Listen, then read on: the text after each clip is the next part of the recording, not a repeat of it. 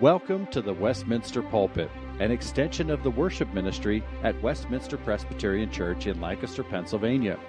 Please contact us for permission before reproducing this message in any format, and may this sermon nurture your life in a meaningful way as we proclaim our Savior. We now join Associate Pastor Reverend Dave Kiefer.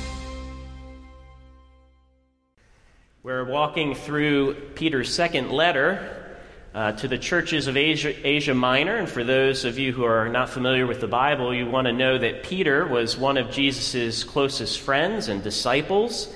Uh, his original name was Simon, but Jesus renamed him Peter, meaning rock. Now, Peter's first letter encouraged persecuted followers of Jesus living in the churches of Asia Minor to persevere uh, by trusting in Jesus' promises. God's people have always been misunderstood from, from the beginning of time. They're a misunderstood minority who live under the rule of a different king. And Peter reminds them that, that suffering and persecution gives them, as followers of Christ, a unique opportunity to demonstrate the sacrificial love and generous grace of Jesus Christ. Now, in the second letter that Peter writes, the one that we're looking at this evening and we'll be walking through for the next couple weeks, Peter's second letter acts as his farewell speech. Peter realizes he doesn't have long to live, and he wants his final exhortation to be preserved in writing for future generations. And in chapter 1, uh, Peter reminds the churches that through Jesus, God has gr- granted them divine power to become participants in the divine nature. And this means two things, as we've talked about over the past couple weeks. First, through Jesus, they have escaped worldly corruptions and the sinful flesh. But second, through Jesus, they have begun a lifelong process of growing in godliness. And Peter lists seven traits that illustrate what it means to participate in the divine nature. It means to grow in virtue and knowledge and self control and steadfastness, and add to that godliness and brotherly affection. It means to become effective and fruitful in Christ. It means confirming your calling and election. It means being richly provided entrance into Christ's kingdoms. In other words, being granted divine power to participate in the divine nature means becoming like Jesus, and thus being, quote, made fit for his eternal kingdom.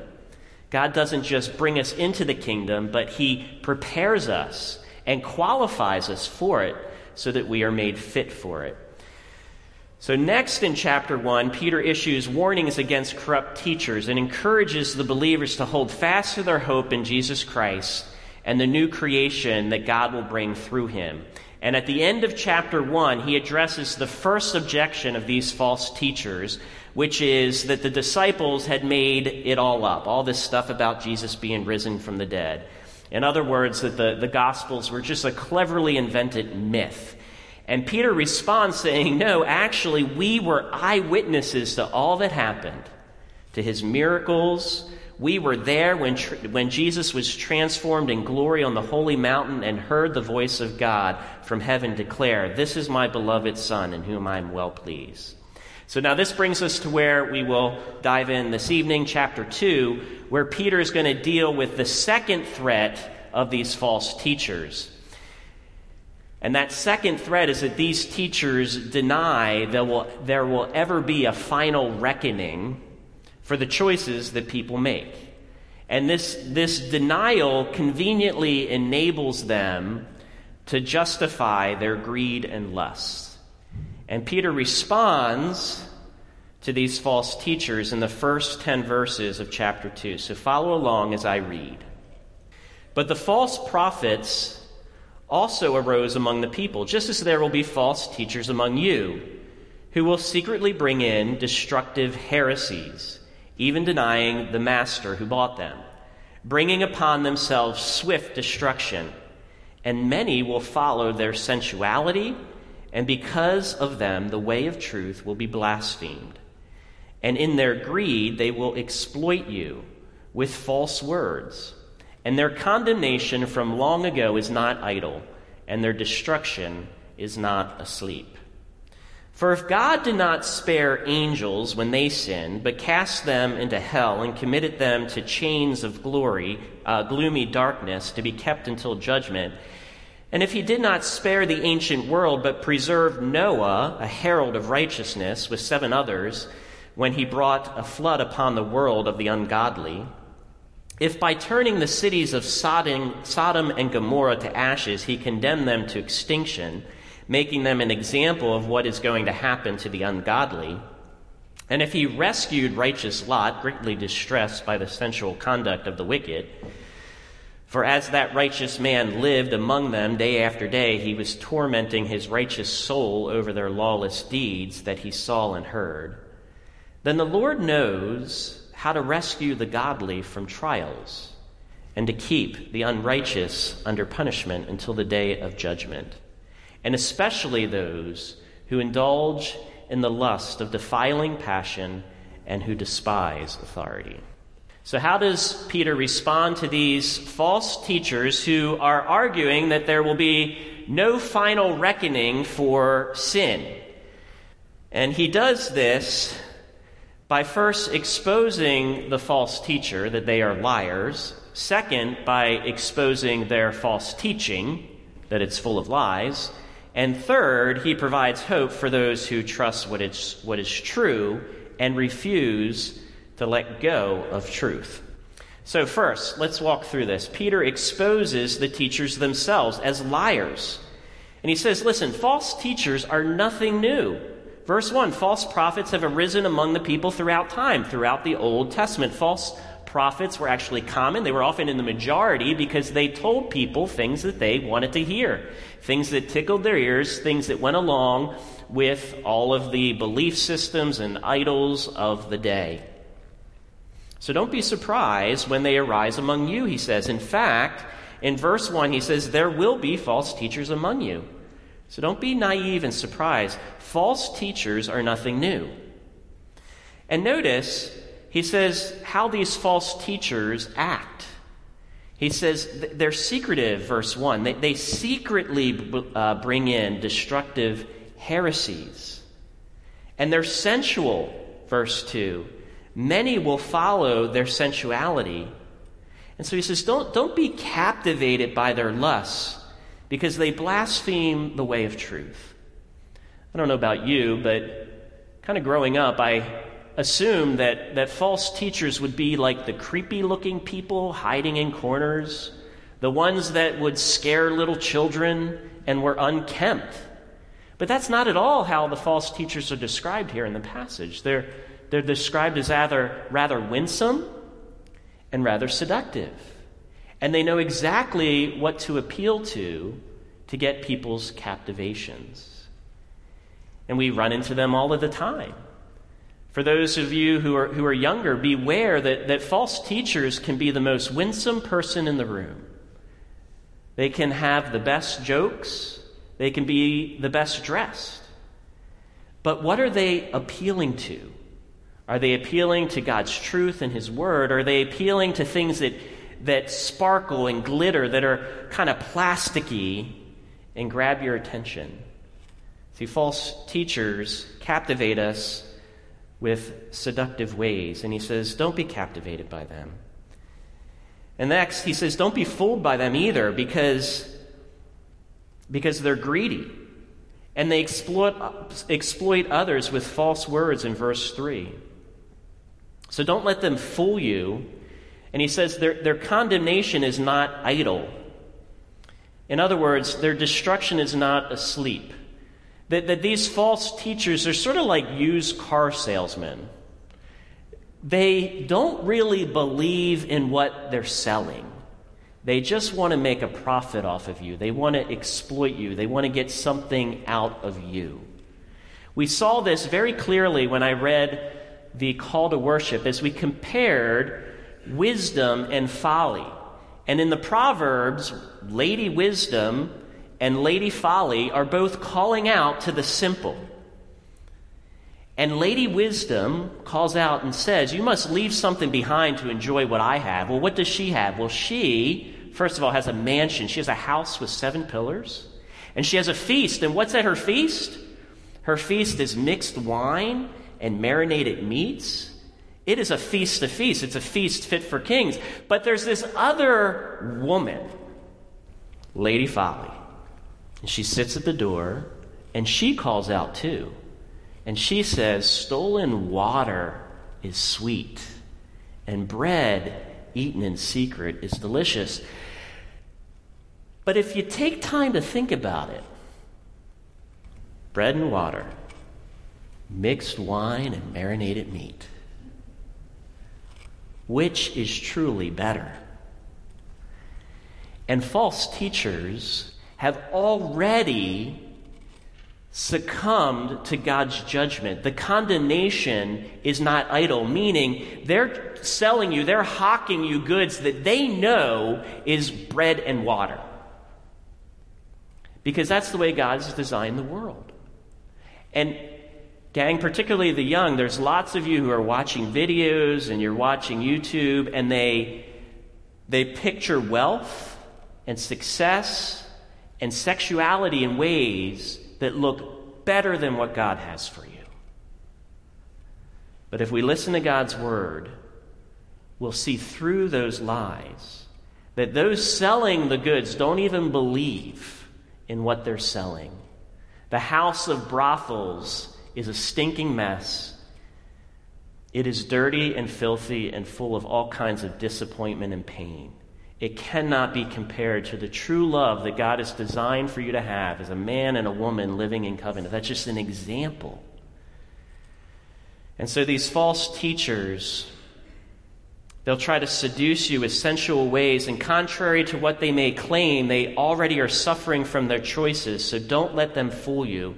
Don't be fooled. They mean to exploit you with false words now, having exposed the false teachers, Peter goes on to expose their false teaching, which is, well, there'll never be a final reckoning for the people choices, uh, for the choices people make. And Peter exposes their teaching as false by, caring, by comparing it to all of biblical history. And he starts with the angels to show that all moral beings, human or not, will face a day of reckoning and judgment. Verse 4 For if God did not spare the angels when they sinned, but cast them into hell, and committed them to chains of gloomy darkness to be kept until judgment, right? If even the angels are held accountable, privileged as they are, and let's face it, sometimes privileged people get certain breaks, but not with God. So why would you assume humans would get off scot free? The answer is they won't. And in verse 5, he continues by showing that humanity has already faced many days of God's reckoning. Consider the flood when the whole world turned from God. In Genesis 6, it says that God saw the wickedness of man and that it was great on the earth, and that every intention of his thoughts in his heart was only evil continually. And so, what did God do? Well, he brought a day of reckoning. A day of reckoning among all humanity, saying, I will blot out man, whom I have created from the face of the land, man and animals and creeping things and birds of the heavens, for I am sorry that I have made them. Now, of course, afterwards, God promised never to flood the entire world again, but this does not mean that there will be no more days of reckoning. And so Peter goes on to mention Sodom and Gomorrah, which is another day of reckoning in verses 6 through 8. See, instead of a day of reckoning for the whole world with judgment by water, God brought a day of reckoning upon a whole city with judgment by fire. In other words, Peter is exposing their lies the content of their teaching. And, and listen, even fools can occasionally say things that are true, right? A broken watch is correct two times a day. But he says, this idea that God doesn't care how you live, this deistic idea that he's too concerned with great things and as long as you're not hurting each other, go do whatever you want. I'm not going to hold you accountable. That idea is not even right accidentally twice a day, it's wrong through and through. God will bring a day of reckoning. Of course, He will. He's done it throughout history, so why wouldn't He do it in the future? The real question is how can anyone survive such, that, such a day? And this brings us to our third point. Right? Peter provides the hope for those who hold fast to the truth. Notice that for every day of reckoning, God provides a way of escape. With the flood, he preserved Noah and seven others. With the cities of Sodom and Gomorrah, he preserved Lot. For as verse 8 clarifies, the Lord knows how to rescue the godly from trials and to keep the unrighteous under punishment until the day of judgment. Now, what does this mean? To clarify what it means to hold fast to the truth, because I think we often have a misunderstanding of what that actually looks like. We need to compare Noah and Lot. Now, both are mentioned in this passage. It took Noah 100 years to build the ark.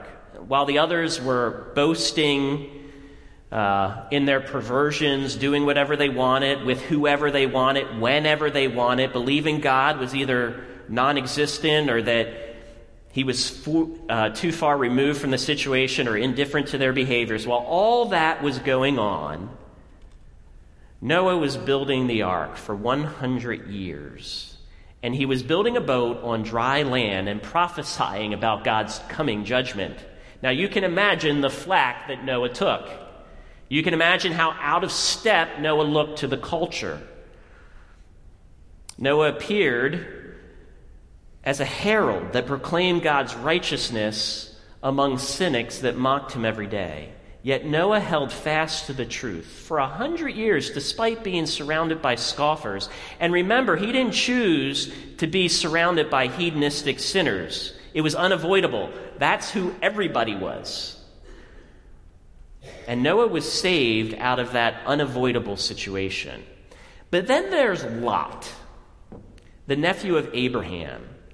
And he's saved out of what is most likely an avoidable situation. See, Lot, if you remember, he arrived with Abraham in the promised land. But when the herds of sheep and goat, goats grew too large to be supported by the land, Abraham advised that they separate and go their separate ways. So Abraham offered Lot the first choice of land. And instead of deferring to the elder Abraham, Lot chose the best part of the land the lush and green valley of the Jordan. And Abraham went in the opposite direction and inhabited the hill country of Canaan. And in Genesis 13, verses 12 and 13, it says that Lot settled among the cities of the valley and moved his tent as far as Sodom. Now the men of Sodom were wicked, great sinners against the Lord. Now, with, I don't want to get into the weeds, right? Several of Lot's decisions, though, and this is my main point, seem suspiciously self serving. And it's hard to imagine that Lot didn't have another choice. He didn't have to live in Sodom. And if you didn't know it already, if you read the full story, Abraham had already saved Lot out of captivity, captivity, captivity earlier when the kings of Sodom and the king of uh, Gomorrah were overrun by King uh, Chedorlaomer and his allies. So, so how do we square? Here's my question: How do we square the Genesis account, Genesis account with Second Peter's account? For Peter says in verses seven through nine, and if God rescued righteous Lot, greatly distressed by the sensual conduct of the wicked for as that righteous man lived among them day after day, he was tormenting his righteous soul over their lawless deeds that he saw and heard. Then the Lord knows how to rescue the godly from trials. How do we make sense of this as you read the story of Genesis and you read the interpretation that Peter gives? Well, despite all Sodom's wickedness, it does seem clear, both in Genesis and in 2 Peter, that Lot was distressed by living among the wicked in Sodom. What is less clear is why he remained there so long. I mean, he was rescued from Sodom by the skin of his teeth, and only after the angels literally seized him and his wife and his daughters by the hand and brought him out. You can read it in Genesis 19:16. They had to seize him and carry him out. Left to himself, Lot would have lingered most likely and perished. In fact, his wife perished because she looked back. So, what's the point? Well, here's the point biblical salvation is always by grace through faith, and not by works that no man should boast. And Lot is the perfect example of this. While Lot didn't personally engage in the same wicked and sensational behaviors as those living in Sodom, he was content to dwell among them. It seems much of the torment that his righteous soul endured over the lawless deeds he saw and heard was avoidable and self induced because he chose to linger there. Unlike Noah, he had places he could have gone. Abraham made other choices and spared himself much of the same torment. So, how does this all apply? I want to mention two ways. First, we must always trust God to save, but that doesn't mean we should test him. The moral of Lot's story is not, I am righteous enough to be saved as long as I look but don't touch. Right? That's the biggest lie I often hear wives try to justify their husband's behavior. You can play with pornography. Look, just don't touch. It's not a good thing in marriage, it's not a good thing in relationships. Or, or to say that I can live as I choose as long as I don't cross the line of debauchery. In other words, I just need to be righteous enough. That's not the moral of the story. The moral of Lot's story is even if you've tormented your soul by flirting with sin again and again, God's hand is never too short to rescue you. However, don't be a fool. Don't torment your soul that way. It's foolish and dangerous. God may have mercy on your soul and take you by the hand and drag you out, but He doesn't need to. And remember, while Lot was delivered, his wife perished. And his daughter's sense of righteousness was certainly defiled, as the rest of the story reveals as it progresses. So, trust God to save you, despite your folly. But do not test the Lord your God. Jesus said it clearly You shall not test the Lord your God. Second, trust God not the strength of your resolve. Peter's whole argument is that there's a day of reckoning coming when God will judge people according to the choices they make. He will hold you accountable for your sin. And the false teachers undermine this salvation by saying, There's no day of reckoning. Stop being so t- uptight. Just eat, drink, be merry. Do as you please, as long as you're not violent toward others. And while we must reject such an arrogant dismissal of God's righteous judgment, we must also reject an arrogant definition of self reliance when it comes to faith and religion. See, Noah and Lot were considered righteous for one reason and one reason only because they respected God's justice and his mercy. In other words, they feared God enough to believe what he said about the day of reckoning and quake before him. And they trusted God enough to receive the only salvation he offered them. God offered Noah a boat. He took it, though it seemed like folly to everyone else. And God offered Lot a firm hand and a command to never look back. And he trusted and lived. Noah had a lot of resolve for a hundred years and he was saved. Lot, ah, mm, seems like he had less resolve, and yet he was still saved. How much resolve do you need to be saved? Just enough to take God at his word and surrender to him. Just enough to, to shift your faith from yourself or from anything else to him. I've shared this illustration before, but I think it's appropriate. We are saved not because of the strength of our faith being powerful. We are saved because the object of our faith is powerful and trustworthy. When I was taking our kids to uh, Disney World the first time, my son Jack was sitting in the hangar at BWI Airport and he looked out at this plane that was made of metal and really heavy and awkwardly placed on three wheels. And he said, Dad, do you think it's going to work?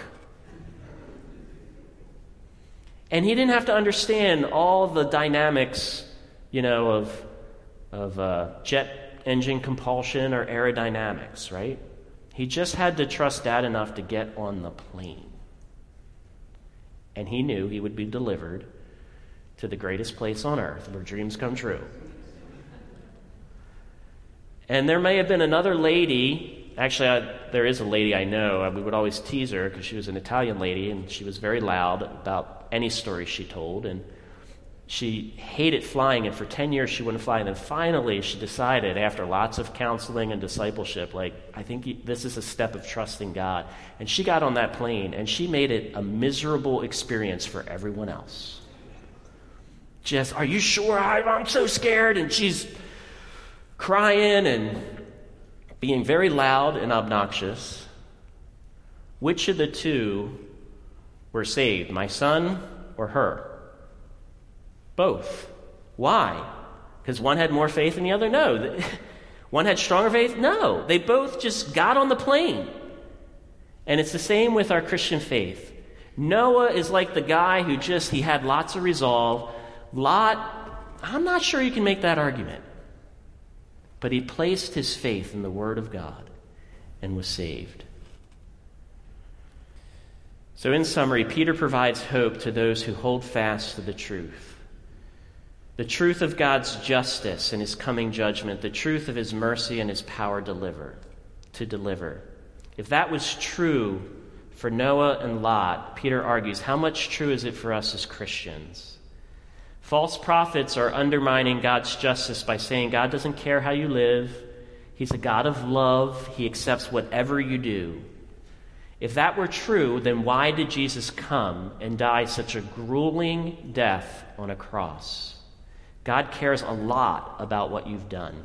He cares a lot about how you live. He must condemn all sin, for it is a deadly cancer that destroys everything in His good creation. And there is a day of reckoning for all sinners. As with Noah and Lot, there's only one way of deliverance. And so let Jesus take you by the hand, like the angels did with Lot, and de- deliver you from the fire of God's wrath. Or like Noah, hide yourself in Jesus like Noah hid in the ark, and you will be delivered from the flood of God's wrath, and you'll be cleansed and renewed for a new creation. And whatever you do, reject false teachers that say God doesn't care what you do or how you live. He's a God of love who just accepts you and wants you to feel good about yourself. Beware of false teachers who seek to exploit you and make you comfortable in your sins. Don't fall under their spells. Like Lot's wife who looked back longingly for the wicked city that she didn't want to leave behind instead of holding fast to the hands of her angelic deliverer. She is like those that Peter warns about in, uh, in, uh, in chapter 2 those who deny the master who, who bought them, meaning Jesus Christ, and they brought swift destruction upon themselves. And so Peter provides hope for all those who hold fast to the gospel of Jesus Christ. They're not enchanted by the lies of false teachers that dismiss God's justice, nor are they disenchanted because they believe in the gospel. They've come to grips that no matter how sinful and foolish they have been, they trust in God's mercy, not their self righteousness, for their rescue and their salvation. And so Peter exposes the false teachers as liars. He exposes their teaching as lies and compares it, saying God always acts this way in history. And then he provides hope for deliverance that those who trust in what's true shall be rescued and saved if they hold fast and don't let go. Let me pray. God, thank you for your word. Lord, this simple message is clear in your word. It is profound and true, and we pray that you would plant it deeply within our hearts, that we would learn to trust you and your promises. Help us learn to discern between truth and lies, between teachers that say things just to please us versus teachers who say true things because they seek to represent you. Father, I pray for any here who uh, need to hear your word, that they would listen to the truth of it and, and cling to it. Lord, if there are false teachers in their lives that are trying to get them to believe other things, we pray that they would take warning. We pray that they would turn back to you and evaluate all things by your standards, by what you have said in your word. We pray this so that we might know your glory, your justice, and your mercy, and that we might be partakers of your kingdom. In Jesus' name, amen. The Westminster Pulpit is courtesy of Westminster Presbyterian Church in Lancaster, Pennsylvania. You are welcome to worship with us on Sunday mornings at 8 or 11 a.m. To learn more or have questions about the gift of salvation through Christ Jesus our Savior, contact us at westpca.com. Thank you, and may Christ be glorified through this ministry, the Westminster Pulpit.